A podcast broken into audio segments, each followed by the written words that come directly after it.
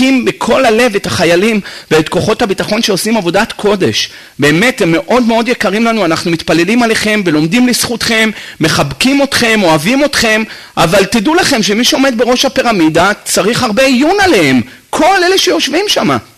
אני לא מבין את זה. יש שאלות בדיני נפשות, ראוי בעולם מתוקן שהתורה תכריע מה מותר, מה אסור. אני אתן לכם שאלה לדוגמה, וזאת השאלה שאני רוצה לדון בה היום. האם זה נכון, ונראה לכם הגיוני, אני לא מדבר כבר על הבחינה הלכתית, אני מדבר שם בבחינה הגיונית, לב ישר, סברות ישרות, אחרי זה היום אנחנו נדבר על בחינה הלכתית.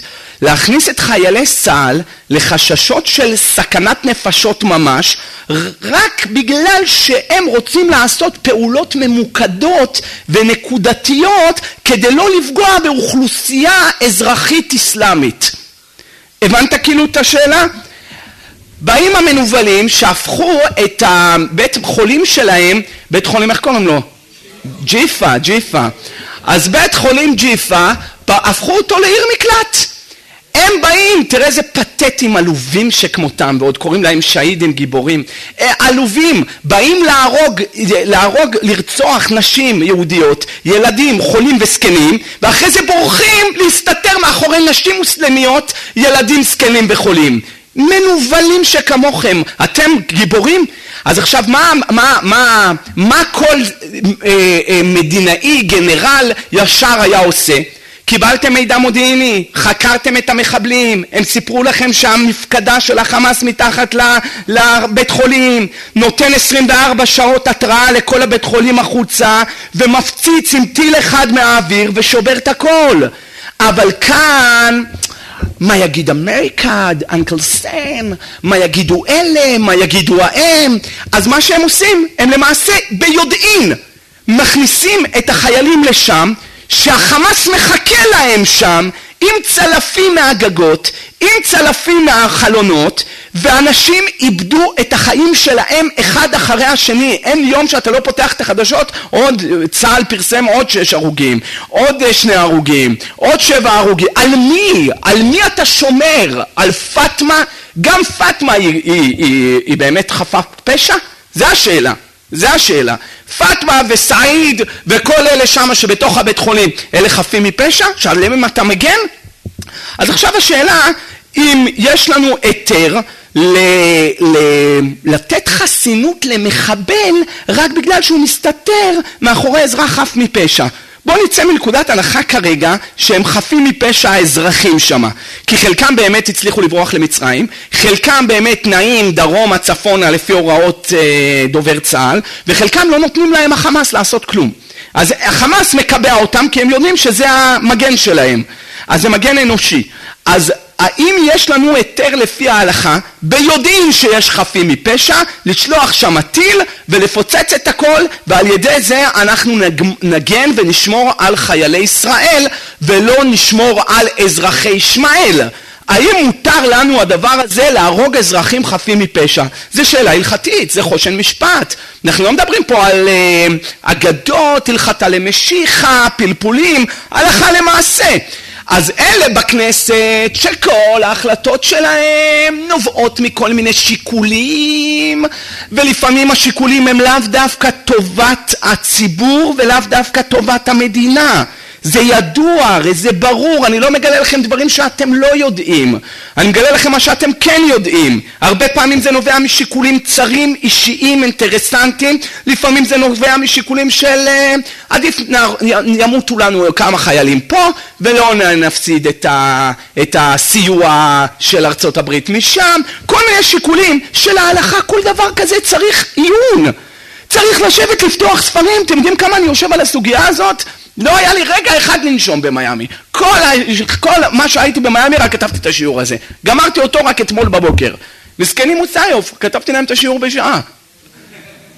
אתם יודעים כמה עבודה היה רק לפתוח את זה? וזה עוד רק שיעור. מה שאתה באמת תידרש לכתוב על זה תשובה הלכתית, דוקטורט, כדי לתת להם, הם לא אכפת להם בכלל מההלכה. הם עושים מה שהם רוצים. לא מה... ההלכה, הם לא סופרים את ההלכה.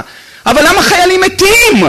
אתה יודע, הלב דואב, הלב כואב, אני אומר לך, אני, אני עוד שומע חדשות ממיימי, אני מוריד דמעות, אני כואב לי הלב על החיילים שמתים. על מה? על מה? על זה שהם לא רוצים להפגיז מהאוויר, כי יש שם אוכלוסייה איסלאמית, ישמעאל, אוכלוסייה מוסלמית, שהיא נמצאת שם בתוך, בתוך בית חולים. אז הם אומרים, טוב, בוא נבוא לבית חולים, אבל הכל ממולכד, החמאס מחכה לך, רק אתה נופל בידיים שלו. אתה יודע מה זה? לך להר המנוחות, תלך שם כל שעה לוויה, לך להר הרצל, כל שעה לוויה, כל שעה לוויה, ואתה הולך ללוויה, חמשת אלפים איש, ששת אלפים איש, אתה עובר עשרים קברים טריים של חיילים עד שאתה מגיע לקבר שבאת עכשיו אליו ל- ללוויה הזאת. מה, אנחנו השתגענו? מה קורה כאן? מה קורה? איפה, איפה ההחלטות? איך ההחלטות באופן כזה שרירותי? איפה השם אלוקיך מתהלך בקלב מחניך ולא יראיך ברבת ושם באחריך?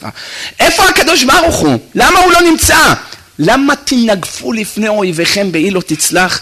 אתם הולכים בלי הקדוש ברוך הוא? אז אנחנו באמת עם כל הלב על כל החיילים, ואנחנו מתפללים ואוהבים אותם ומחבקים אותם, וכמה וכמה רבנים אפילו נסעו עד עוטף עזה ואפילו עד עזה, ונכנסו ועודדו אותם וזמרים, ומי לא הלך לשם כדי לחזק את החיילים. אבל שורה התחתונה מתים, אתה יודע מה זה ארבע מאות משפחות שכולות, ועכשיו חלק מהם, חלק גדול מהם אין להם ילדים, גדעת את ההמשכיות שלהם גם, נורא והיום. אז האם מותר לי בקיצור ולעניין להפציץ את הבית חולים, כולל אזרחים מוסלמים, כולם, והעיקר לשמור על חיילי ישראל, או שמא אין יותר להרוג גויים סתם? מה, אתה רוצה להרוג גויים סתם? הקדוש ברוך הוא לא חפץ בהשחתת העולם. מה, הוא שמח בהשחתת העולם? הגמרא אומרת מגילה בדף י' עמוד ב', מעשי ידיי טובעים בים ואתם רוצים לומר שירה לפניי? ואלה המצרים הרשעים הארורים, המצרים, שהטביעו את התינוקות של היהודים, ועל זה השם בוכה. מה עם אוכלוסייה מוסלמית לכאורה חפה מפשע? אה? אז אתה רוצה להגיד, כן, תפציץ את כולם. אתה מבין שאתה נמצא בו בפלונדר מאוד מורכב. אתה לא יכול לבוא ולהגיד, אתה, אני כבר לא מדבר על הזירה הלאומית, זה, או הבינלאומית. אני לא מדבר על זה כרגע. אני מדבר עכשיו על, ה, על המוסר היהודי. איך אתה רוצה להפגיז ילדים בתינוקות? איך אתה רוצה להפגיז נשים מוסלמיות? רק כדי להציל את החיילים שלך. הרי חז"ל אומרים, מעשי ידיי טובעים בים, מלמד שהקדוש ברוך הוא בכה על הרשעים. אז כל שכן שהוא בוכה על אלה, שגם הם, הם, הם מעשי ידיו של הקדוש ברוך הוא. אז הכי קל לנו לשבת כאן ולהגיד, כן, תפציץ את כולם. בסדר, אבל אתה תאיר את כולם עלינו, את כל העולם עלינו. זה בזירה הבינלאומית. ובזירה המוסרית-יהודית שלנו, האם מותר לנו באמת להפגיז ילדים ונשים מוסלמיות, רק אם מאחוריהם נמצאים מחבלים שרוצים את נפשנו? אז זה באמת קושיה. כי השם לא שמח בהשחתת העולם. יש מקום לומר שאם לא תשחית אותם, זה השחתת העולם. אם אתה לא תהרוג את המחבלים, ומה לעשות, מלחמה כמו מלחמה, מתים גם חפים מפשע. אז נגיד, איך אמר רבין, זכותו יגן עליו, מה הוא אמר? אמר, אלה קורבנות השלום, אחרי שהוא עשה את הפשע הזה באוסלו עם ביל קלינטון, והיה פה דם יהודי ברחובות ירושלים, לא היה שבוע שלא היה פה פיצוצים בירושלים, ממחנה יהודה עד כף שתיים, כל ירושלים היה דם, ובמקום להכות על פשע ולהגיד טעינו, מה הוא אומר? קורבנות השלום. בסוף הוא הלך קורבן השלום. לא, אני לא מבין את זה, איזה קורבנות השלום? אז יכול להיות שבמלחמה כמו במלחמה יש קורבנות, אז גם אלה המוסלמיות יהיו קורבנות השלום. אין, למה אתה רוצה להכניס ילדים שלנו לתוך, לתוך לא הארי? אתה מבין שאתה מדבר פה בפלונטר מאוד מאוד מורכב, אבל יכול להיות שאם אנחנו לא נחסל את כולם, כולל הילדים והאנשים כי הם המגן שלהם, אתה משחית את העולם עוד יותר. רהיה קוק, הרב יצחק אברהם קוק, יש לו כתבים במאמרים, עמוד חמש מאות ושמונה, הוא כותב ככה, אתה יקירי השואל, שואל אותי למה התורה התייחסה לאבד את זרע עמלק תחת השמיים? דע כי לא נוכל לצייר כמה חשוך ושפל היה העולם בלעדי אכזריות זו שלנו. זאת אומרת, אתה מבין שלפעמים אכזריות זה רחמנות. לפעמים כל המרחם על האכזרים סופו להתאכזר על הרחמנים. אז יש קונספט כזה, זה מאמר חז"ל כזה, שלפעמים צריך להשתמש במידות הקשות. יעקב אבינו משקר, מתחפש לאח שלו, כי זה רצון השם. רבקה אומרת, נאמר לי, אונקלוס כותב בנבואה, רוח הקודש. אברהם אבינו הולך לרצוח את הבן שלו, כי הוא מבין כי זה רצון השם, ככה הוא ציווה. אם השם ציווה אותנו להחריט את זרע המלך, אז גם יכול להיות שציווה אותנו להחריט את הקמים עלינו לרעה. הגם של דאבון נפש, יש שם גם נשים מוסלמיות וילדים. יכול להיות שכן. רמב"ם כותב בהלכות רוצח פרק א' הלכה ט', מצוות לא תעשה שלא לחוס על נפש הרודף. לפעמים אתה לא יכול לרחם, אתה מרחם, אתה בדיוק הפוך, אתה, אתה מתאכזר לאחרים. ומי לנו גדול יותר מהרמב"ם, מדוד המלך, כותב עליו הרמב"ם בפירוש המשניות בפרק ז' משמונה פרקים בהקדמה שלו להלכות, לפרק, לפרקי אבות, כותב עליו הרמב"ם על דוד המלך ככה: והיה בעל אכזריות, ואף על פי שהשתמש בה נגד הגויים והריגת הכופרים, היה רחמן לישראל, אבל על אכזריות זו לא היה ראוי לבנות את בית המקדש, לרוב שהרג באויביו. אז אתה מבין שאתה נמצא פה בפלונטר. אז מה, אז, אז מה אתה רוצה להגיד? שכן נהרוג אותם? אתה רוצה להגיד שלא נהרוג אותם? אז נכניס את החיילים שלנו לבלגן הזה? מצד שני, אתה לא יכול לא להתאכזר אליהם, אתה חייב להתאכזר. אבל אתה רואה גם מאמרים כאן שסותרים את זה. אז מה נעשה? האם להלכה, רבותיי, אפשר להשתמש במידת הדין ולהפציץ את כל הבית חולים? לא רק את הבית חולים, אלא כל מקום שיש שם גם אוכלוסייה אזרחית, ואגב, המחבלים ימותו גם הם, אין ברירה, או שמא אין לזה היתר בהלכה, וצריך להכניס את הלוחמים שלנו לפעולות ממוקדות ונקודתיות, הגם שיכול להיות שהחיילים שלנו חס ושלום ייפגעו. עד כאן הצגת הדברים, Welcome aboard, שמחים לארח אתכם איתנו בטיסה שלנו, איתכם, ואנחנו שמחים כולם פה, זה ביזנס קלאס כאן, ברוך השם. אז אנחנו יוצאים לדרך לברר את ההלכה הזאת, האם אנחנו יכולים להרוג אוכלוסייה אזרחית ישמעאלית רק כדי להציל את החיילים שלנו או לא. אז הדבר הראשון שעלה לי בראש כשכתבתי את השיעור הזה, אמרתי קודם כל מלחמת עמלק, אם הזכרנו, אז הרי סוף פרשת כי תצא, תמחה זכר העמלק מתחת השמיים לא תשכח. מה זה זכר? מה זה זכר? הגמרא אומרת שהיה זה אחד שדרש בבא בתרא, שאחד שדרש זכר וחכמים חכמים צעקו עליו. זכר זה זכר, להרוג נשים, ילדים, תינוקים, את כול, לא להשאיר עמלק בעולם בכלל, שלא יהיה עמלק. אתה רואה שיש כאן מקרה שהתורה מתירה למחוק זכר של אומה שלמה, כי הם קמים עלינו לרעה. עמלק לא היה יותר גרוע, לא היה אומה יותר גרועה מעמלק. אז אולי מכאן נלמד לנידון שלנו, שמי שקם עלינו לרעה, מוחקים את כולם. גם שעין במר בוכה ולב שמח, יש שם ילדים, יש שם אנשים, מעשי ידי טובים בים, אבל הם רוצים להרוג אותנו. אז אולי באמת להשחית את כולם, נלמד את זה מעמלק. אפשר להגיד שאי אפשר ללמוד את זה מעמלק, יש מקום לדחות. למה? אולי זה דין פרטי רק במלחמת עמלק. שהקדוש ברוך הוא, רק מלחמה של עמלק, הוא אמר להשחית את כולם, לא כל המלחמות. גם מה תגיד לי, שהאסלאם זה עמלק? אה?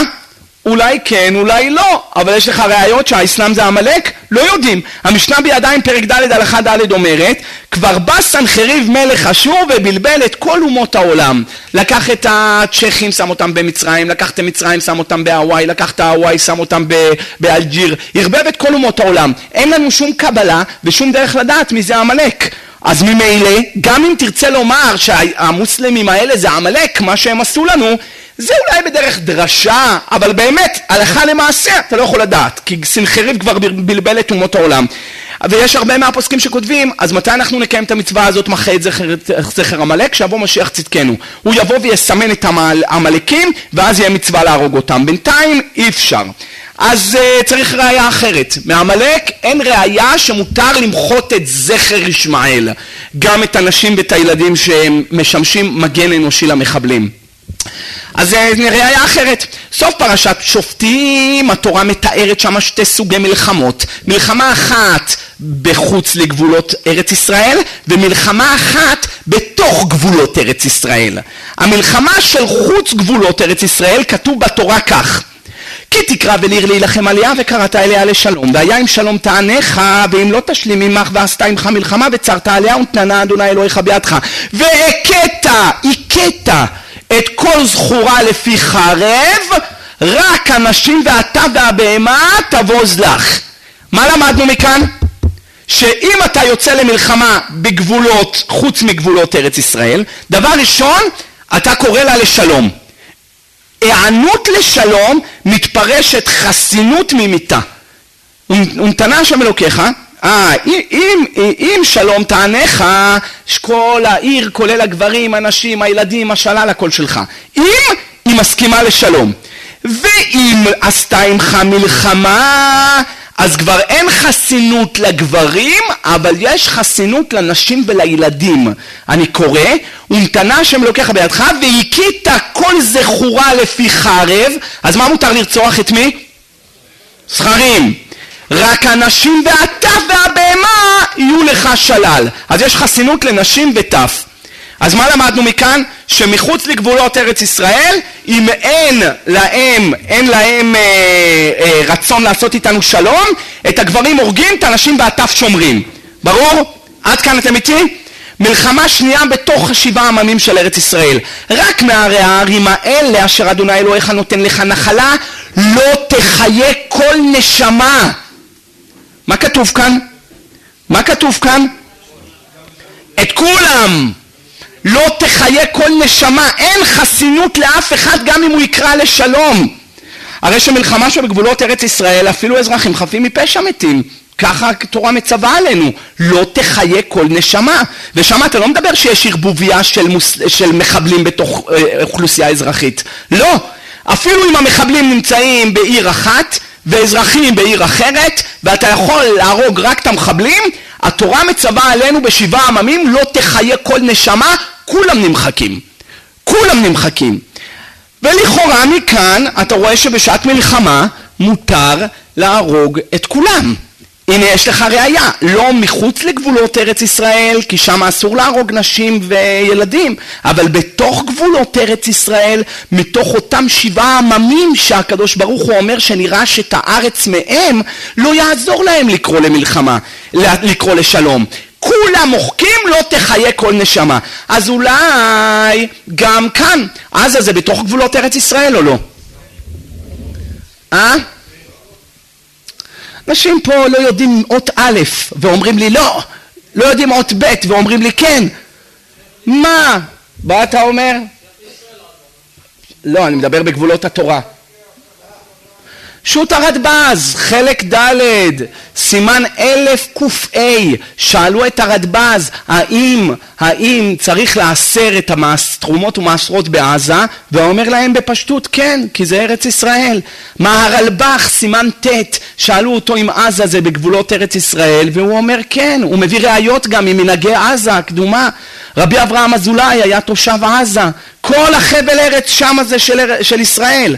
רק ביבי נתניהו, שהוא החליט שהוא בעד ההתנתקות, הוא מסר להם את זה. לך עכשיו, אני רוצה לראות שתיקח את זה מהם. לך תיקח את זה מהם אם לא כל העולם קם עליך, אחרי שאתה היית בעד ההתנתקות. תדעו לכם, אז בואו, עדיף שאני אשתוק. עדיף שאני אשתוק, אני אומר לכם, אתם לא יודעים, נמכרנו אני ועמי לעבדים. אני אומר לכם, אתם לא יודעים מה הולך בפנים.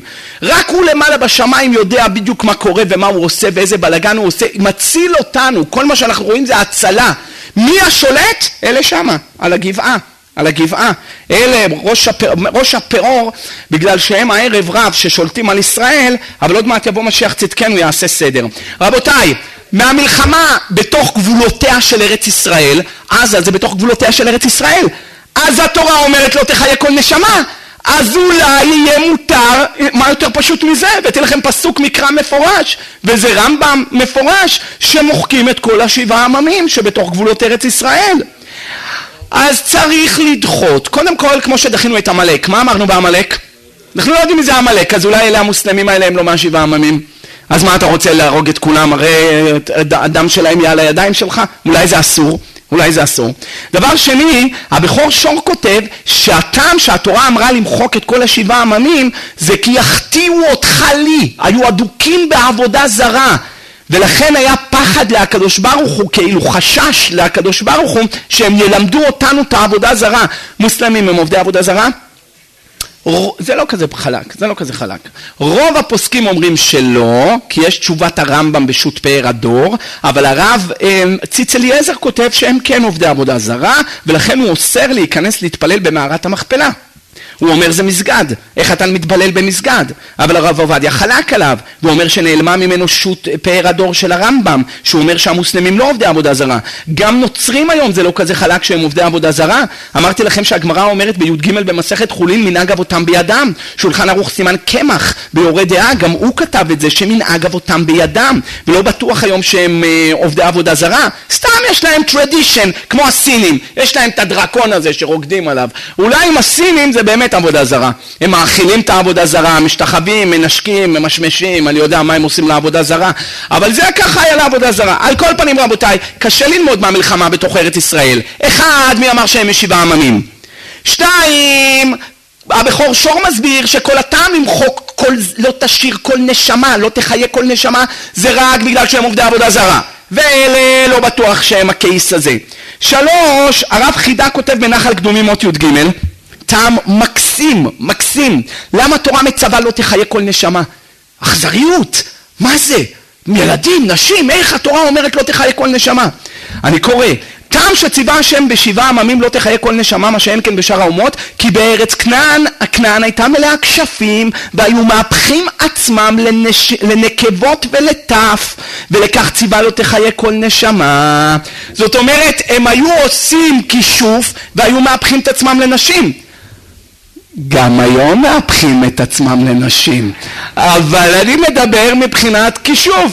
אתה רואה שהיה בלי כישוף היום. היום קסם, תאילנד, אתה הולך, הולך אה, מאיר, חוזר מאירה. ככה זה, זהו, לצערנו הרב. רבותיי, לא דווקא במיאמי אין שם דברים כאלה. מיאמי רק יש את פוטיפר שם, מחפשת קורבנות ברחובות, וגם פוטיפר מחפש קורבנות ברחובות. אה, שמרחם עליכם. בכל מקרה, מה שיצא, אז, אז, אז, אז מהפכים את עצמם לנשים וילדים, זה לא קשור בעזה, נכון? אתם מסכימים? אז גם הטעם הזה אי אפשר ללמוד ממנו. אולי צריך לומר טעם אחר, הכתב והקבלה כתב, לא תחיה כל נשמה, מי אמר זה לרצוח? הוא אומר בכלל התורה לא ציווה להרוג אותם, לא לכלכל אותם, לא להחיות אותם, כמו שכתוב תחיינה את הילדים, לא לתת להם פרנסה, אבל התורה לא אמרה להרוג אותם. אז אם נלך בכלל כמו הטעם הזה, בכלל אפשר ללמוד את זה מעזה. בקיצור, כל טעם שאתה תסתכל לא מתאים לסיטואציה שלנו, מה שהתורה התירה את המחיית כל נשמה בארץ ישראל. אז חוזרת השאלה עוד הפעם, מאיפה אנחנו יכולים ללמוד על זה שבאמת מותר או אסור להרוג נשים מוסלמיות עם ילדים אה, אה, בקרב. שמהווים מגן אנושי למחבלים. חזרנו לסקוואר וואן. אמרתי אולי הכי טוב ללמוד משמעון ולוי. שמעון ולוי, אחר ששכם בן חמור אנס את דינה, פעמיים, כדרכה ושלא כדרכה, וישכב אותה ויענע, וישכב אותה כדרכה ויענע שלא כדרכה. חז"ל אומרים כל שבויה שהייתה בשבי חזקה עליה שאנסו אותה. כאילו זה פשוט חזקה עליה שאנסו אותה. ואלה המפלצות, לא על אחת כמה וכמה, לא רוצה להגיד לכם, לא רוצה לדבר דברים שאני יודע, עדיף שלא, עדיף שלא נדבר. שמעון ולוי הערימו על שכם בן חמור ועל חמור אביו, ואמרו לו אם יאות לימול ולהיות כמוהם, אז הם מוכנים לתת את דינה אחותם. זוכרים את הסיפור? אוטוטו, זוכרים את הסיפור? יופי. ויהי ביום השלישי בהיותם כואבים ויקחו שני בני יעקב שמעון ולוי אחרי דינה איש חרבו ויעברו על העיר בטח ויהרגו כל זכר ואת כל חילם ואת כל טפם ואת נשיהם שבו. אז מה יוצא מפה? רצחו רק את הזכרים. על מה זה היה? פעולת נקמה. מה הייתה הנקמה? אונס, אפילו לא רצח, אונס, לא של איזה מאתיים נשים, אישה אחת, אונס, זה היה היתר שמה להרוג, את הילדים ואת הנשים הכניסו, לקחו את זה לביזה. יעקב אבינו מסכים איתם או לא? ויאמר יעקב אל שמעון ולוי, אחרתם אותי לאבישני ביושב הארץ בכנעני ובפריזי, ואני מתי מספר ונאספו עליי והיכוני ונשמעתי אני בביתי. הוא לא שוכח להם את זה אפילו רגע לפני שהוא נפטר. שמעון ולוי אחים כלי חמס מחורתיהם, בסודם על תפון נפשי, בכלם על תחת כבודי, כי באפם הרגו איש וברצונם, ארור אפם כי עז ועברתם כי קשטת. מה זה ארור אפם? המדרש אומר הוא לא רצה לקלל אותם, אז הוא קילל את היצר הרע שלהם. ארור אפם כי עז. אז יעקב לכאורה לא מסכים בכלל למה שהם עשו. אז uh, הם מבינים שהם עשו נכון, יעקב מבין שהם עשו לא נכון. יכול להיות שהם היו יכולים להסתפק רק בהריגת שכם בן חמור וחמור אביו, שהם היו ידם במעל, אבל מה אשמים כל העיר? מה אשמים כל העיר? הם הרגו את כל הסכרים, יש לך פה תקדים מקראי של הריגת חפים מפשע רק לצורך פעולת נקמה. אז אולי נלמד לנידון דידן. אנחנו עכשיו באים לעשות פעולת נקמה בעזה, בחמאס, אולי יהיה מותר להרוג, אבל שם אתה מדבר שהם הרגו חפים מפשע רק גברים, לא מדובר שם שהם הרגו נשים וילדים. אז זה השאלה. אני אומר, אם תעיין יותר בתוך הסוגיה הזאת של שמעון ולוי, יעקב לא מסכים איתם. ומי אמר שההלכה כמותם? יכול להיות בכלל ההלכה כמו יעקב אבינו. רבי שמשון הירש היה ממפרשי המשנה לפני מאתיים שנה, והוא כותב בביאור שלו על, ה, על המקרא שמה באותה, באותו פרשה, אתה מתחיל הגנות, ואין בדעתנו לחפות עליה. התורה לא מחפה על אף אחד. אם יהודה הלך לפרוצה עליהם הדרך, אז התורה תגלה שהוא הלך לפרוצה עליהם הדרך. ואם שמעון ולוי עשו עוון, שהלכו רצחו חפים מפשע, התורה מגלה שהם עשו עוון. אתה מתחילה הגנות, ואין בדעתנו לחפות עליה. אילו הרגו את שכם וחמור, הדין עמהם, אך הם לא חסרו על אנשים חסרי מגן, המסורים בידיהם בלא כוח, ופקדו על אנשי העיר את עוון אדוניהם, ולכך לא הייתה כל הצדקה. לפיכך גער בהם יעקב, "החורתם אותי", והם השיבו, "הכזונה יעשה את אחותנו?" הם רצו להפיל את אימתם על הבריות, שלא יעיזו אחרים לאנוס יותר את בנות יעקב, ולא תהיינה בנות יעקב הפקר, אבל הם הרחיקו לכת, והרגו גם צדיקים בעוון הרשעים. לא יודע אם צדיקים, אבל זה הרעיון שלו, בעוון הרשעים. מה הוא מבין? שהיה כאן מחלוקת הלכתית בין יעקב לבין הבנים שלו, שמעון ולוי. עכשיו, צה"ל רוצה להפיל את אימתו על החמאס. לכאורה, עם הלכה כמו שמעון ולוי, טוב מאוד עושים, אבל צריך להרוג רק גברים. גם הם לא הרגו נשים וילדים. זאת אומרת, מה שיהיה מותר לנו להרוג, אם נלמד מפה, זה רק גברים חפים מפשע. אבל נשים וילדים לא ראינו כאן שהם הרגו. ולפי יעקב אבינו, אף חב מפשע אסור להרוג. למה? כי יעקב אבינו מבין שאי אפשר לרצוח אנשים שלא עשו כלום, רק את, שימו, את חמור ואת שכם בן חמור. ברור האנלוגיה? אבל מה אני אגיד לכם? כך יוצא לפי הביאור של רבי שמשון הירש לפני מאתיים שנה. עם כל הכבוד לו, יש לנו ראשונים. והראשונים לא הבינו בכלל כמו שהוא הבין את כל הסנריו הזה בין יעקב לבנים שלו. מה היה? רמב"ם הלכות מלכים פרק ת' הלכה י"ד, כמה שמחתי עליו, כמה שמחתי עליו. בן נוח שעבר על אחת משבע מצוות אלו, איזה מצוות יש להם? א' ב' ג' ד' וגעש, געש, גילוי עריות שפיכות דמים ועבודה זרה, א' ב' ג' ד', א' עבר מן החי, ב' ברכת השם, ג' גייזל, ד' דיינים, נכון? סנהדרין דף נ"ו. בן נוח שעבר על אחת משבע מצוות אלו יהרג בסייף. מפני זה, תראו מה כותב הרמב"ם, זה ביד החזקה, בהלכות מלכים. ומפני זה התחייבו כל אנשי שכם הריגה, שהרי שכם גזל את בת יעקב, והם ראו וידעו ולא דנו אותו. יש להם מצווה להעמיד דיינים, והם לא דנו אותו, וראו ושתקו. לפי דברי הרמב"ם, אף אחד שם לא היה חף מפשע. שתיקה כהודעה, אתה שמח במה שהיה. חוסר העמדת דיינים היא מחאה מתפרשת כהסכמה. אז כולם היו בתוך העסק, אז אם זה ככה, אז כולם מגיע להם למות. ככה יוצא לפי הרמב"ם. רמב"ן על התורה, שם פרשת וישלח, חלק על הרמב"ם בזה, והוא מבאר טעם אחר. אין דבריו נכונים לעניות דעתי. שאם כן היה יעקב אבינו, היה הוא קם והורג אותם. בשביל מה הוא חיכה שהילדים שלו יבואו מהשדה? אם זה היה נכון כמו שהוא אומר שהם התחייבו מיתה, מה אתה תפסיד לעצמך את הזה? טוב, מה תגיד, בן אדם אחד זקן נגד כל העיר? הוא היה חלשלוש? הנה הפרשה של השבוע, הזיז כמו פקק את האבן מהבאר. מה אתם חושבים? מה, מה אתם חושבים שבכלל מישהו פה חושב שהוא כוחי ועוצם ידים? אז זה צה"ל? כולם מבינים שהשם יש מלחמה. הם באים בשם השם, אומרים לשם איחוד, והחרב הולכת, כמו שהיה עם החשמונאים בחנוכה.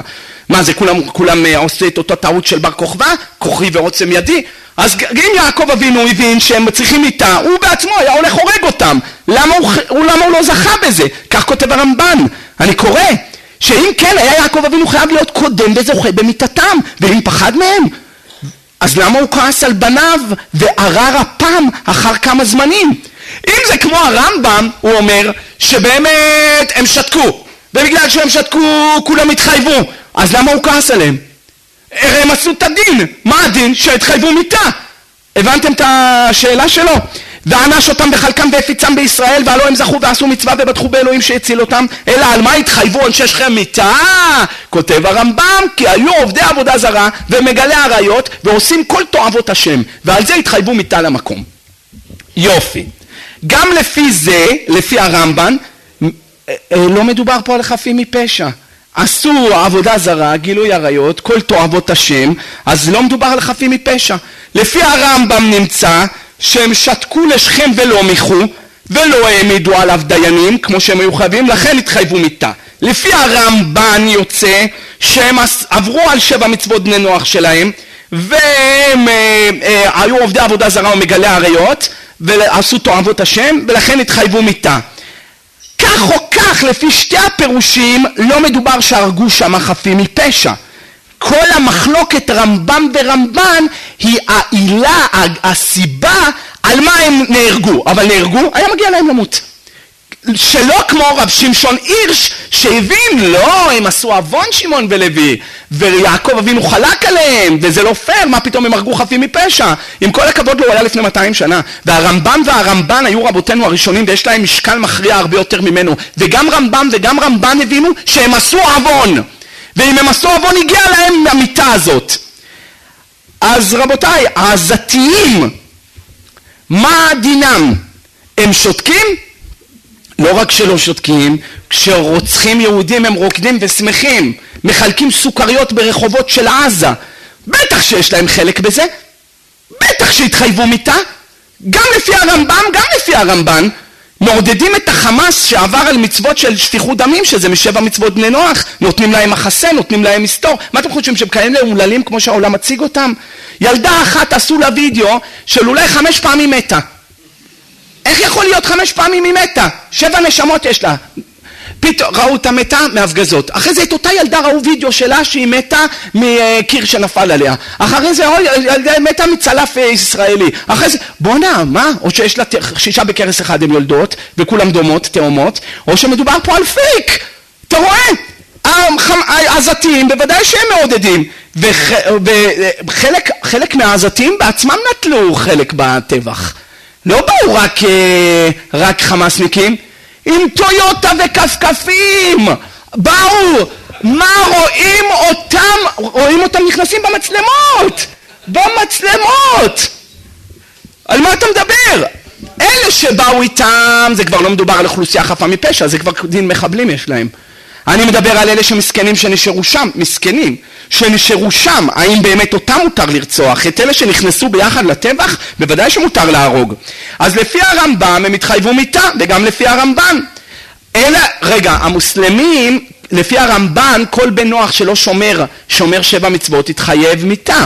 המוסלמים שוברים על שבע מצוות בני נוח?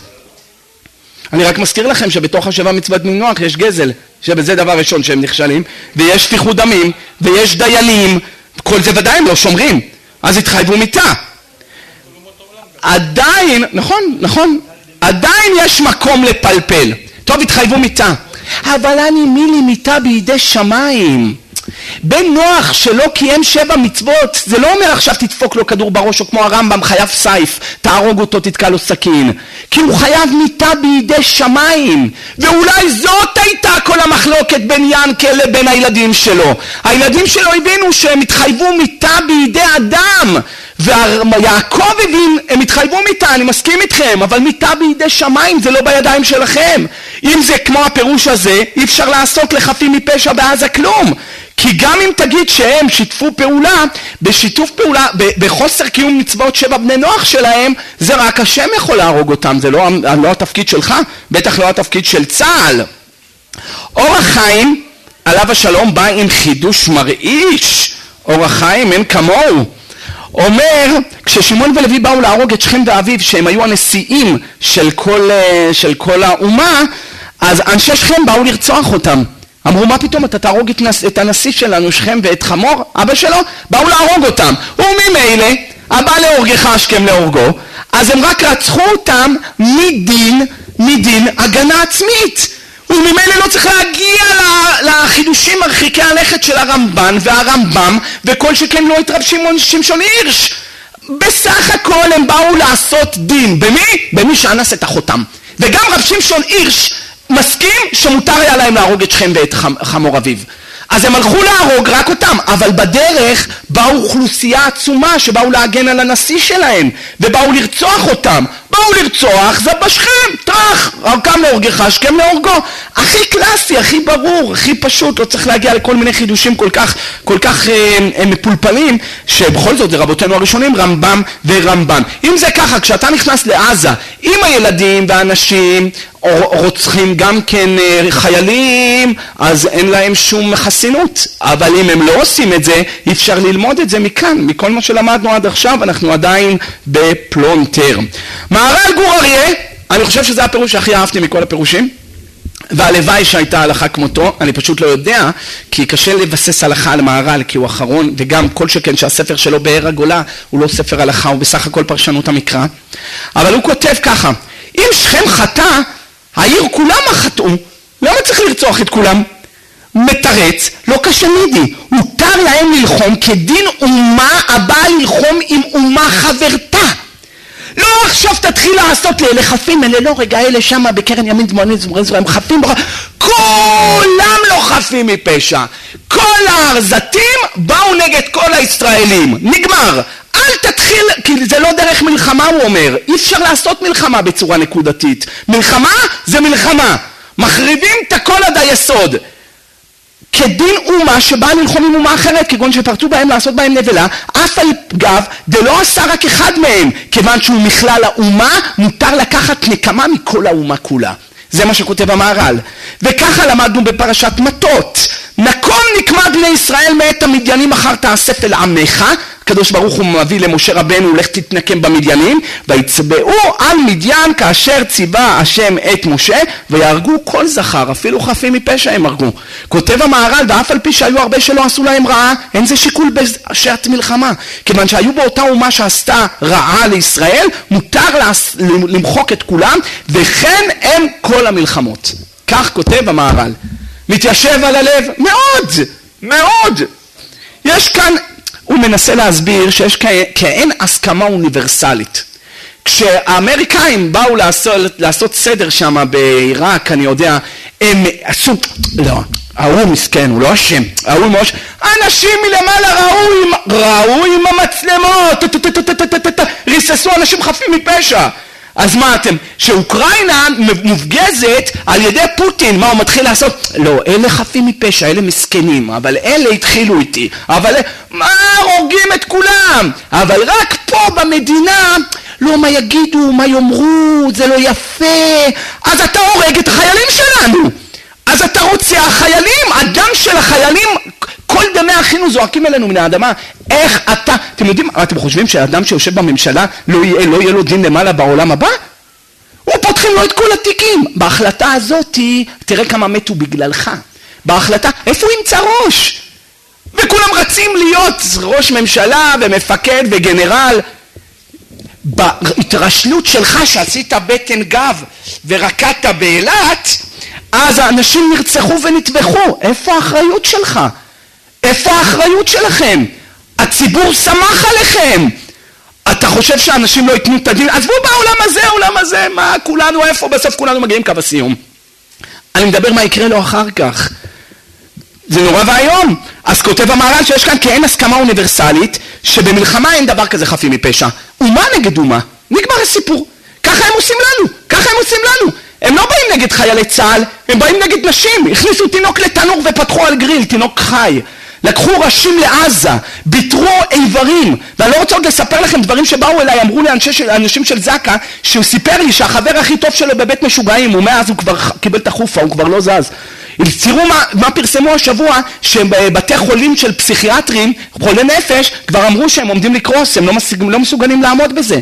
מה אתם חושבים? ואני לא מדבר, ארבע מאות חיילים מתו, וכמה חיילים בבתי חולים שוכבים במצבים בלי יד, בלי רגל, בלי עין, לא מדבר איתכם איזה שאלות באות אליי על אנשים, יואו, יואו, יואו, יואו, נכנס לו רסיסים שם במקום למטה, והוא אם יוציאו לו את זה, אל תשאלו, אל תשאלו איזה הכרעות, איזה הכרעות, איזה אחריות צריך, בשביל מה? הוא אומר, אני צריך את זה.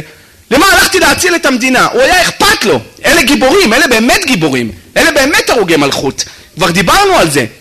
קראו אותה לשם ייחוד, עשו תשובה, נכנסו בשם השם, משהו קרה להם. אבל אנשים כאלה, עכשיו כל החיים שלו הוא לא יוכל להביא ילדים, אתה יודע מה זה? או שלא יוכל לתפקד עם אשתו, אתה יודע מה זה? על מה הלך? אבל האלה שיושבים בקריה,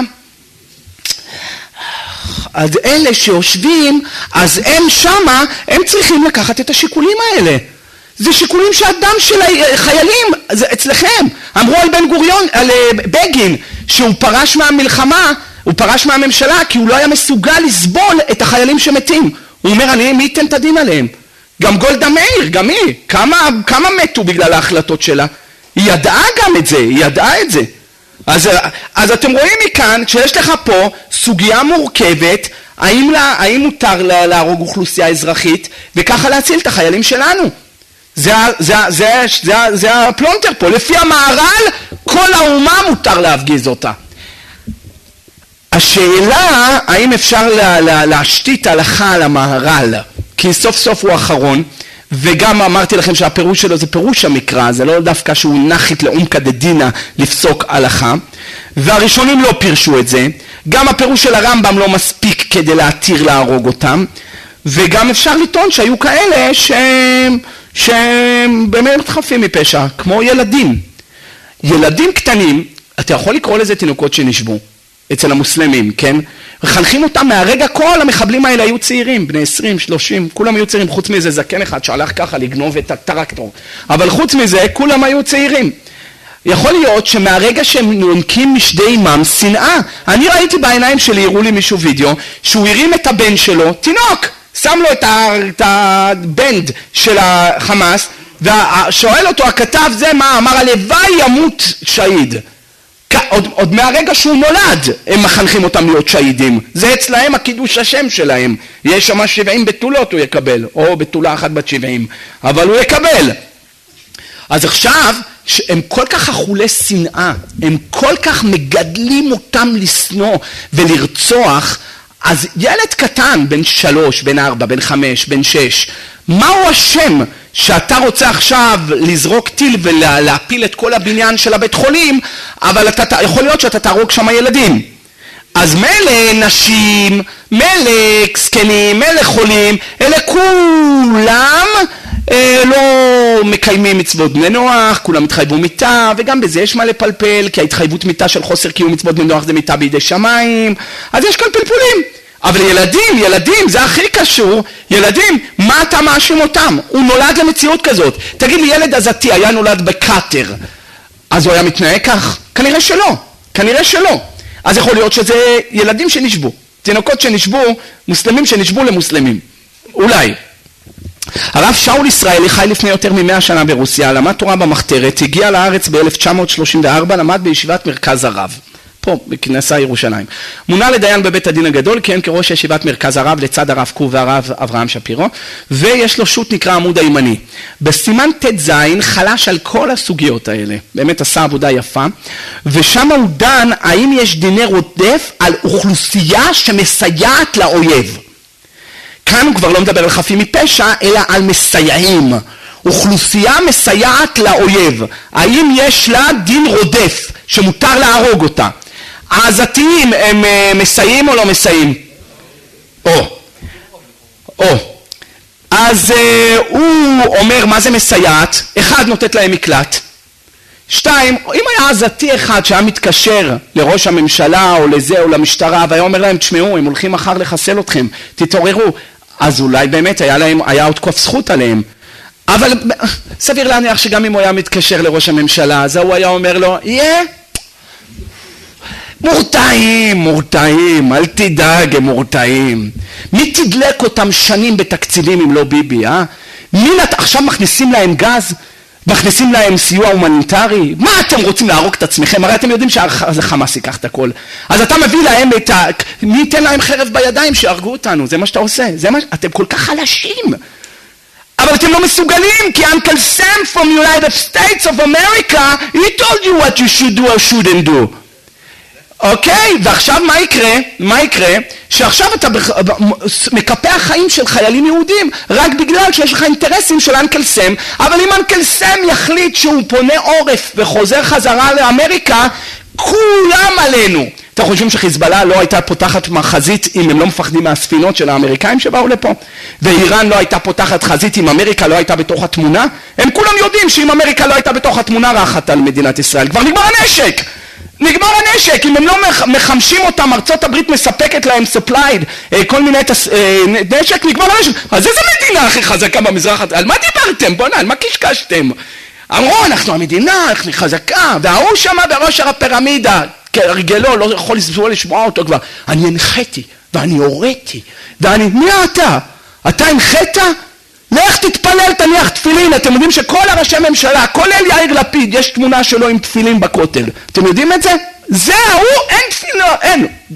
בנימין בן צילה, מי שרוצה להתפלל עליו.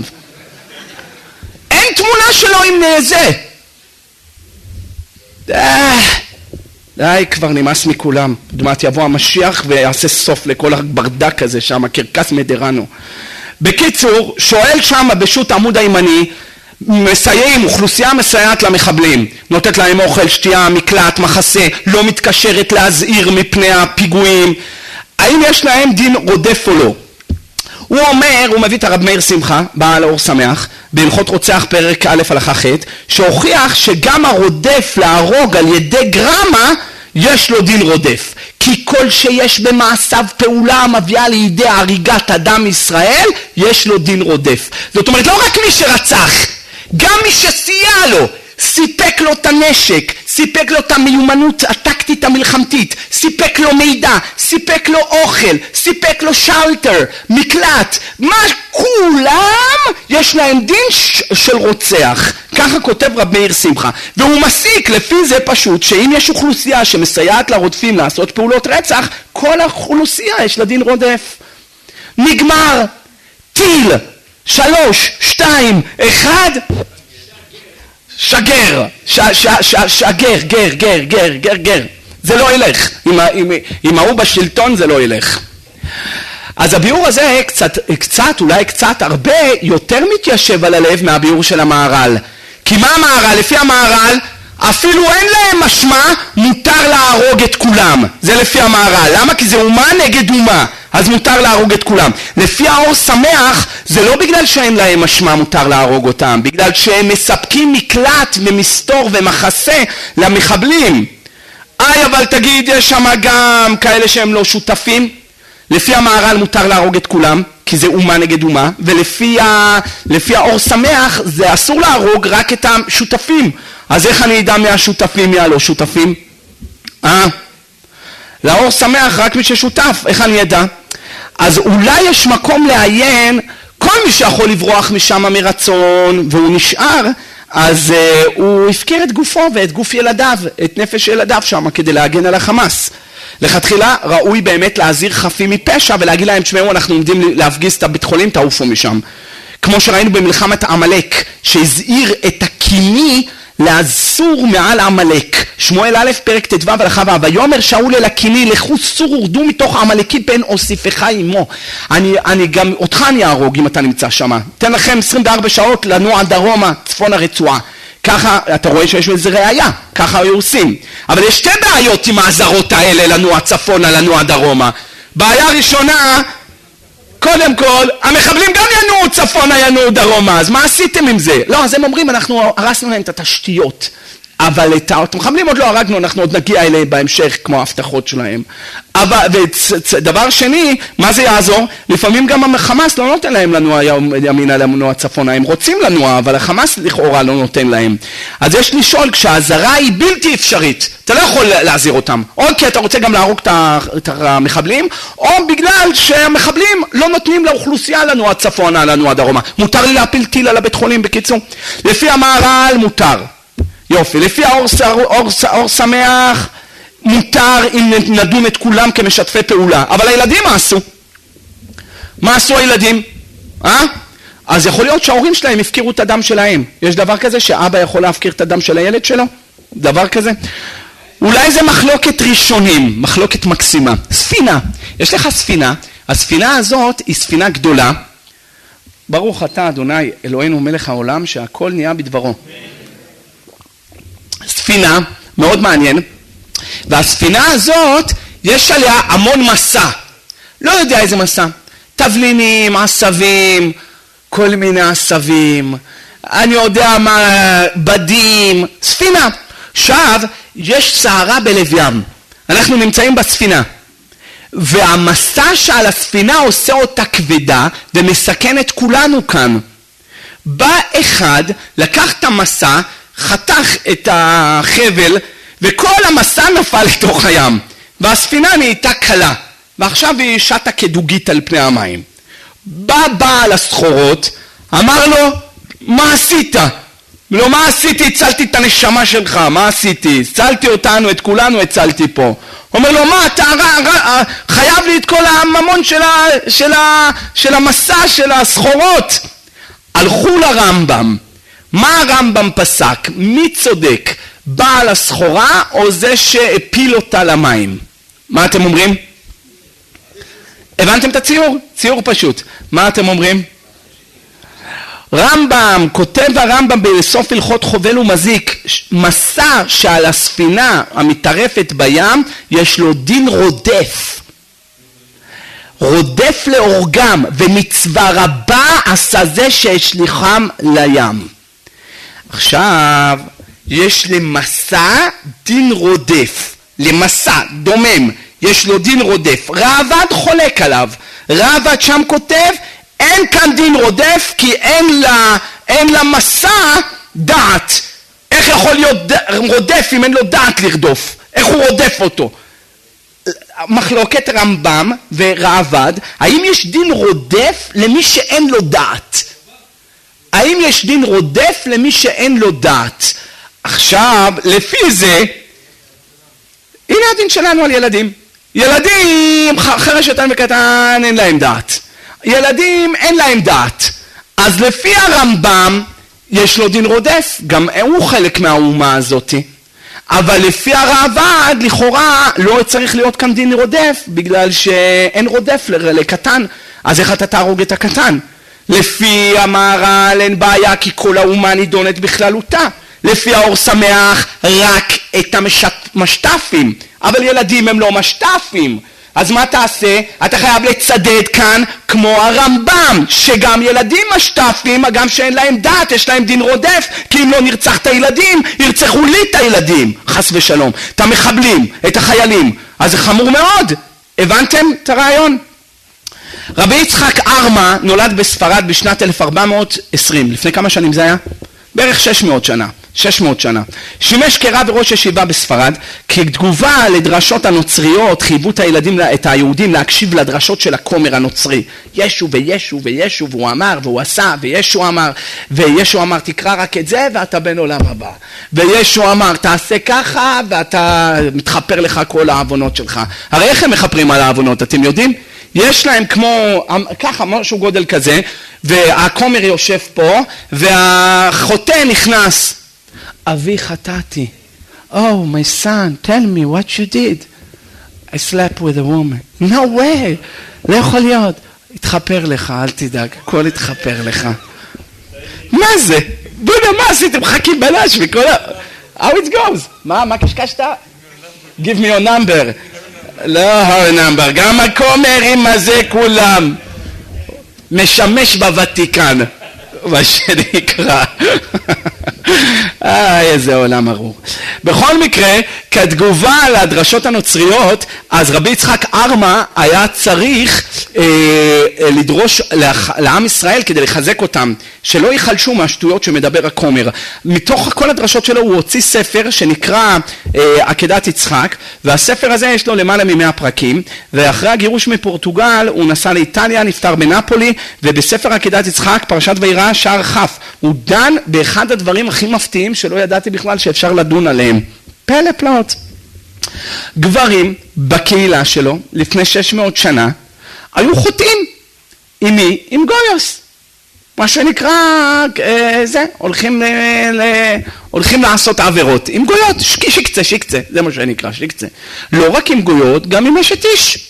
היה שם פריצות חמורה ואיומה, שם, לפני שש מאות שנה, וראשי הקהילה, הרב, הראשי, הוא לא, לא, לא יודע אם זה רבנים, אבל הוא אמר ראשי הקהילה, התכנסו לדון בעניין נשים רווקות שהגיעו לעיר, המוצאות לרבים תמורת תשלום.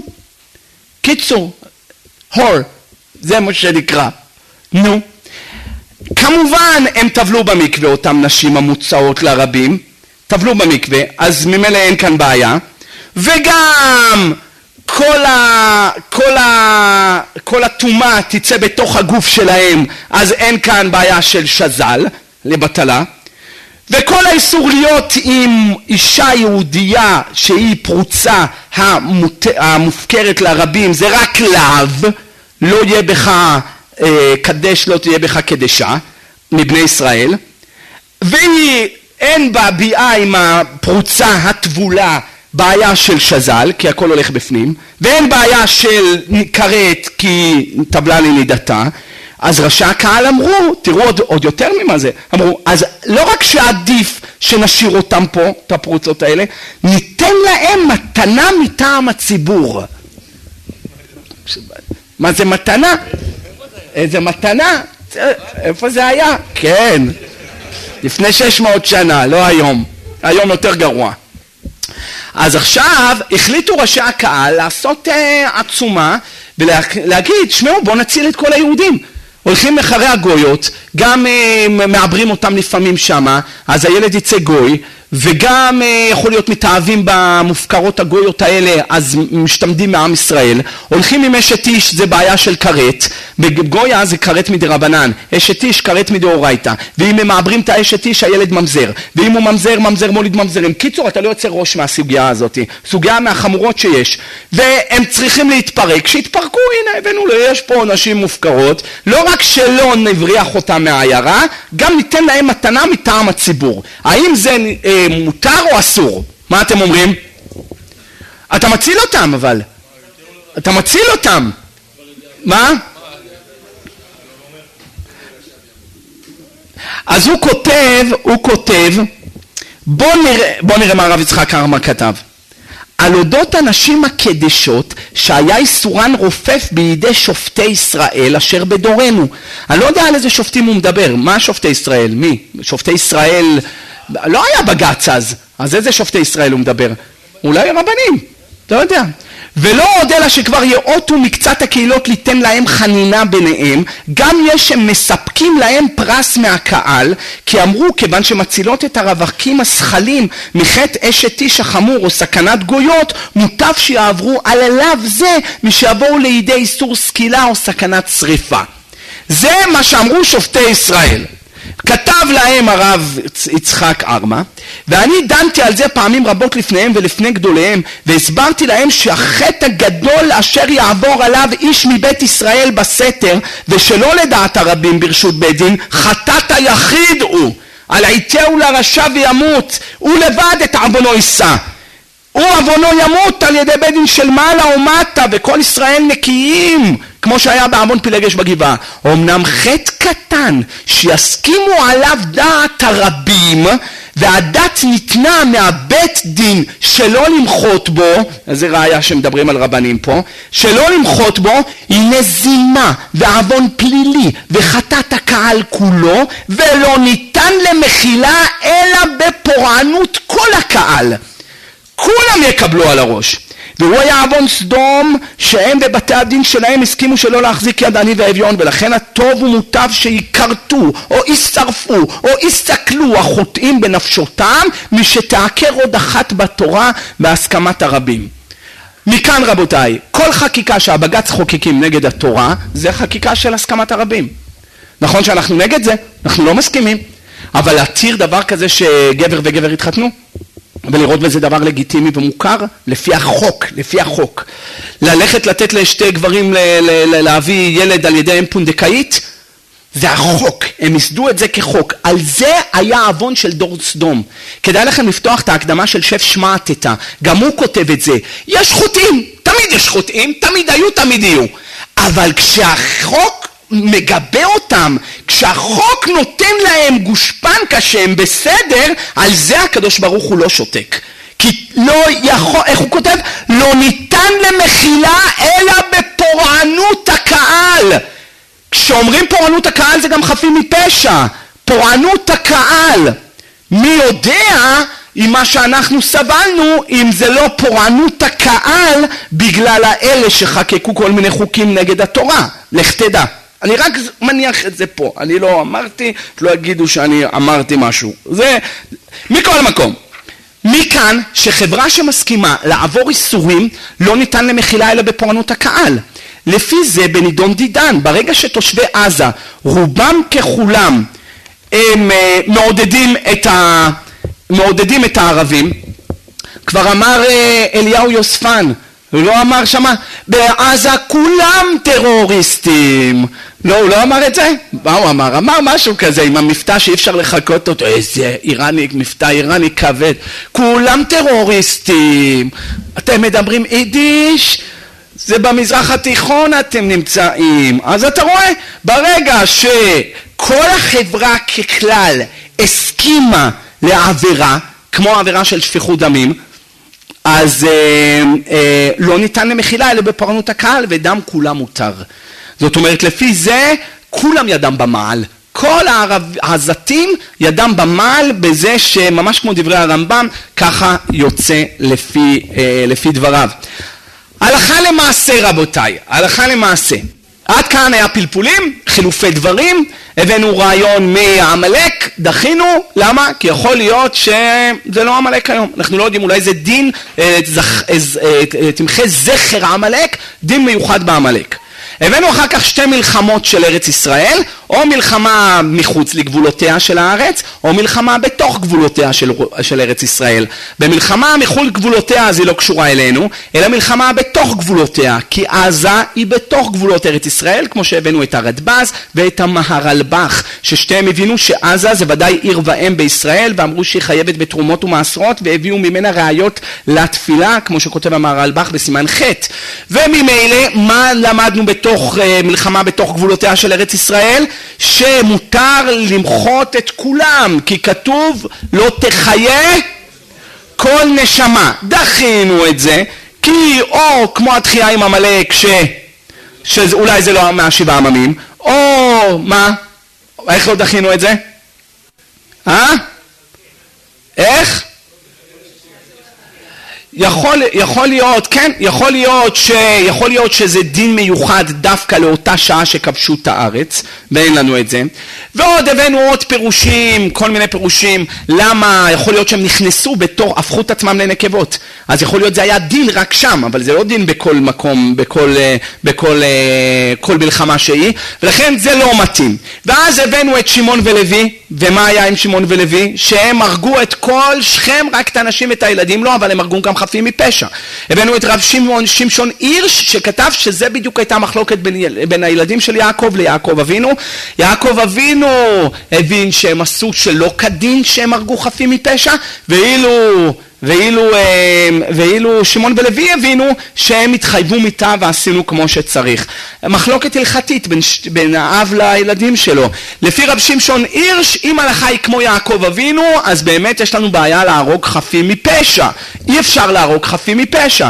אבל הבאנו פירושים אחרים של הרמב"ם ושל הרמב"ן וכל שכן של המהר"ל, שמצאנו עוד פירושים אחרים למה התחייבו אנשי שכם מיתה, ולפי הפירוש האלה הם התחייבו מיתה, זה לא שהרגו חפים מפשע שמעון ולוי.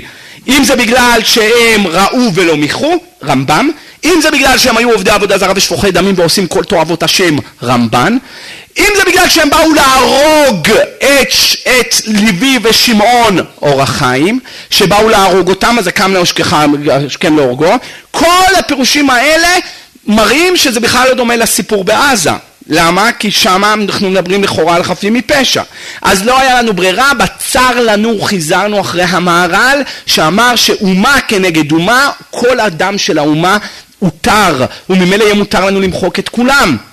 הגם שזה אמייזין, עדיין מהר"ל הוא מרבותינו האחרונים, לא פשוט בכל שכן לילדים, להתיר את הדם שלהם ככה, ולכן אמרנו ייתכן שילדים אין להם דעת, ילד אין לו דעת בהלכה, אז הבאנו את המחלוקת בין הרמב"ם לראב"ד על המסע שנמצא על הספינה, אם יש לו דין רודף או לא. לפי הרמב"ם, הגם שאין למסע דעת, יש דין רודף גם למי שאין לו דעת, ולפי זה יהיה מותר להרוג גם ילדים, ילדים שנמצאים בתוך עזה, הגם שאין להם דעת, יש להם דין רודף, כיוון שהמחבל נמצא אחריהם. ובסוף הבאנו את רבי יצחק ארמה, שרבי יצחק ארמה כתב שברגע שחוקקו חוק, וזה נראה להם לגיטימי, חוק שהוא נגד התורה, נגד היהדות, נגד האנושות, ונראה להם לגיטימי, לא ניתן למחילה אלא בפורענות הקהל כולו. ולפי זה עזה וכל השונאים של ישראל נראה להם מאוד לגיטימי לרצוח דם יהודי. אדרבה, הם קידשו את זה, הפכו את זה לדבר דבר הרואי, לרצוח יהודי, להיות שהיד. זה נקרא שהם חוקקו חוקים נגד האנושות, נגד התורה, נגד ההיגיון, לא ניתן אלא למחילה, לא ניתן למחילה אלא בפורענות הקהל כולו, וממילא זה תוספת בסניף למהר"ל ולסניף שהבאנו מדברי הרמב"ם על ילדים, וממילא לכאורה יהיה מותר לשים טיל על בית חולים ג'יפה. זה מה שיצא. טוב, הלכה למעשה עכשיו, זה היה הלכה עם פלפולים. קשה לבנות על דברים כאלה הלכה, אתם מסכימים איתי שזה לא כל כך חלק, זה, זה יותר דימויים, וכל דבר אתה יכול לקחת לצד הזה ולצד הזה, זה קשה לבנות על זה הלכה, בפרט שאתה מדבר על דיני נפשות. גם אם תגיד, גם אם תגיד שיהיה מותר לרצוח את כולם, עדיין אתה צריך לחשוש מה, מהתגובה העולמית, כי ברגע שכל העולם יהיה נגדך, אפילו מספיק שאמריקה תסיר את היד מעליך, אז אתה כבר נמצא ערום, אתה נמצא ערום. אני, אני, תאמינו לי, אני לא ידעתי כמה המדינה חלשה עד למלחמה הזאת. כי לא הבנתי כמה הם חלשים, כמה החלטות שרירותיות, כמה... לא הבנתי עד שאנחנו צריכים את אנקל סם שיבוא ויחמש אותנו. על מה? על מה? על חבל ארץ מטר על מטר? בעזה? ומה יהיה כשחיזבאללה יפתח בצפון, והערבים יבואו מבפנים, ואיראן תבוא מהמזרח? מה, בדי, מה בדיוק אתם חשבתם? איך אתם חשבתם לקיים אותנו פה? בינתיים את המשכורות יודעים, אז במקום המשכורות תחתכו ותחמשו אותנו. אני לא תולה את התקוות ואת הביטחון שלי בהם, אבל לפחות אתם בעיניים החילוניות שלכם, אתם רואים שאתם לא מצליחים להתמודד עם בסך הכל אלפיים מחבלים, רבק, אלפיים מחבלים, מה היה שם פה במלחמה הזאת?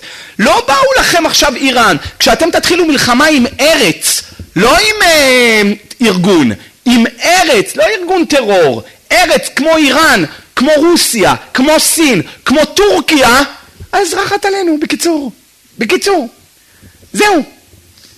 כנראה שגם אם כולם ישליחו טילים, אז נתניהו יגיד, אני הוריתי להם להשליח טילים, כדי שתדעו שאנחנו מחוסנים. הלכה למעשה, רבותיי. אני לא נכנס, הוא לא מעניין אותי, וכל אחד מהפוליטיקאים לא מעניין אותי, זה לא מעניין אותי. אני, הדבר היחיד שמעניין אותי זה יראת שמיים, כבוד השם יתברך, והשתדלות שאנחנו צריכים לעשות, זה מה שצריך לעניין אותנו. תורה וגמילות חסדים, כמו שהגמרא אומרת, צדיק ח' עמוד ב' במסכת סנהדרין. אבל ה... ה... מה שהולך שם, המחדלים שם, הם כל כך צועקים לשמיים, שזה כל כך כואב. בכל מקרה, הלכה למעשה, כשמחבלים מסתתרים בין אזרחים, כל זמן שאין לצה"ל מגמה לרצוח את האזרחים המוסלמים, וכל שכן שצה"ל מזהיר אותם, והם לא ברחו מרצון או מאונס, אפילו מאונס אם הם לא ברחו, כבר זה לא בעיה שלנו, ויהיה מותר לחסל את המחבלים, גם אם אזרחים מוסלמים ייפגעו. זה נראה לי פשוט מאוד הלכה למעשה, כל שכן שאותם אזרחים הם בכלל לא חפים מפשע. הם לא חפים מפשע. בוא, תגידו את האמת. וככה השיב הגאון רבי אברהם שפירו, שהיה הרב הראשי לישראל בזמן מלחמת שלג, והוא נשאל בדיוק בשאלה הזאת, והוא ענה ככה, אני מעתיק לכם את כל התשובה. כאשר נשקפת סכנה מוחשית לחיילי ישראל, עלינו לזכור שלא רק היחידה הזאת עומדת מול האזרחים המוסלמים, עיבוד יחידה זו או חלק ממנה עלול לגרום לסכנה לכל מערך המלחמה, כי את כולם צריכים למלחמה, ולפעמים ישנם יחידות שתלויות בגיבוי יחידה אחרת, ואם אתה תאבד חיילים מיחידה זו, אתה יכול לאבד את כל המלחמה כולה. אתם יודעים כמה חיילים קומנדורים, כמה חיילים מהימה, מהיסה, מה... כמה מתו במלחמה הזאת? לא, איך אומרים בצבא, סיירת או ניירת? לא אלה ניירת, כמו זה ההוא שהיה כתב במחנה עם הכפכפים שלו, שהוא בא ורוצה, היה ראש ממשלה ועשה פדיחה של החיים ונתן להם לאיראן, משהו, על כלום, לא קיבלה על כלום בתמורה, נתן להם, נתן להם לפיד. אחד כזה עוד ראש ממשלה, אתה מבין? ועוד עכשיו, בטח שזה ירים אותו אחרי שכי ביבי כבר ירד, זה כבר, זה כבר ידוע, זה כבר ירד. אז עכשיו את מי תעמיד? את ההוא? אלה ואלה נשרפים בבית הדשן. מה אתה תעשה? מה? לא, אני שואל אתכם, מי? אתה לא, מבין ששוטטנו בארבע מינות, תרופה לא מצאנו, רק שבנו אליך בבושת פנינו, רק הוא ישלח את המשיח. זהו.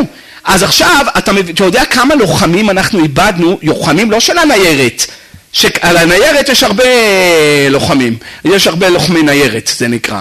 אבל האלה שבגבולים, אתה יודע כמה לוחמים אתה איבדת שהם יכלו להגן עליך גם בצפון? ברגע שאתה מפקיר דם של לוחמים, כי אתה מאבין, אני מעדיף שמאה חיילים ימותו, ושאמריקה לא תסיר את החסינות מאיתנו, כי אם החסינות אסור מאיתנו, אז, אז, אז מיליון אנשים ימותו, לא רק מאה. זה השיקולים שלהם, זה השיקולים. זה דברים שצריכים לעבור את קור ההלכה. זה דברים שצריכים לעבור את קור ההלכה. ואם הבן שלך היה שם, ולא במיימי, יאיר, אה? אם הבן שלך היה בתוך עזה, לא באמת, אתם חושבים שזה דברים ככה? שיכנסו, שיעשו. יש כאן שאלות הלכתיות, דיני נפשות מורכבות. הרב אברהם שפירו הוא היה גאון הגאונים. הוא היה הרב הראשי לישראל במלחמת שלג. והוא אומר, כשנשקפת סכנה מוחשית לחיילי ישראל, עלינו לזכור שכל החילות תלויות אלה באלה. ויש יחידות שלפעמים הן אינטגרליות בשביל המלחמה הבאה. על כן, כאשר הספק חיילינו מול אזרחי האויב, ודאי שעלינו לשמור על חיילי ישראל ולא להתחשב באזרחי האויב. זה הפסק של רבי אברהם שפירו. אז עכשיו, אחרי השיעור הזה יבואו יגידו, אה, פסקת שמותר? לא פסקתי כלום. הבאתי את הפסק של רבי אברהם שפירו, אני לא נכנסתי לסוגיה, הבאתי צדדים, הראינו, פלפלנו, אמרתי לכם שמסברות קשה מאוד לפסוק בדברים כאלה מורכבים, כל שכן דיני נפשות. אבל הפסק של רבי אברהם שפירו הוא פסק מאוד מאוד ברור, והוא הובא בכמה קונטרסים, בכמה אלונים, בכמה שוטים, העתיקו את הדברים שלו, שזה יהיה מותר. העיקר לא להכניס את חיילי ישראל לסכנה, כשיש סכנה, שיש סכנה מוחשית. ולפי זה, לפי הדברים שלו, לא היה צריך בכלל להיכנס לבית חולים הזה. היה צריך להגיד לכולם, תתפנו, כי בשעה כך וככה מורידים, מורידים טיל. עכשיו, זה לא יעזור, כי גם המחבלים התפלו. אז מה, מה הועילו חכמים את הקנתם? לפחות את התשתיות שנמצאים בתוך האדמה למטה, עם כל המחשבים שלהם והכלי חימוש שלהם והכל, את הכל לפחות היית יכול לעשות שם בור, כמו בנגסקי, אורושימה, איזה בור כזה גדול, יפה, ולמלא שם את אותם אחר כך. אבל, אבל, אבל זה הבעיה. הסוגיה של החטופים היא סוגיה מורכבת במיוחד, מורכבת במיוחד. אני דיברתי על עניין של החלפת חטופים, עשינו כאן שיעור על זה, אבל לעניין, לעניין לחימה בשטח פתוח בשעה שיש חטופים, זה שאלה הלכתית שגם היא דורשת אה, התייחסות. זה לא הולך חצי דקה עכשיו שנגמר השיעור. צריך לעשות עוד איזה ארבעים וחמש דקות, עוד איזה שעה רק על הסוגיה הזו, והקדוש ברוך הוא יזכה אותנו שהחטופים יחזרו הביתה בשלום, והחיילים אה, יהיו בריאים, ושבעזרת השם ישלח נחמה לכל המשפחות השכולות. יראו עינינו ישמח ליבנו בעגלה ובזמן קריב ונאמר אמן. רבי חנניה בן הקשה אומר, רצה הקדוש ברוך הוא לזכות ישראל לבך חרבה להם תורה ומצוות שנאמר אדוני חפץ למען צדקו יגדיל תורה ויעד.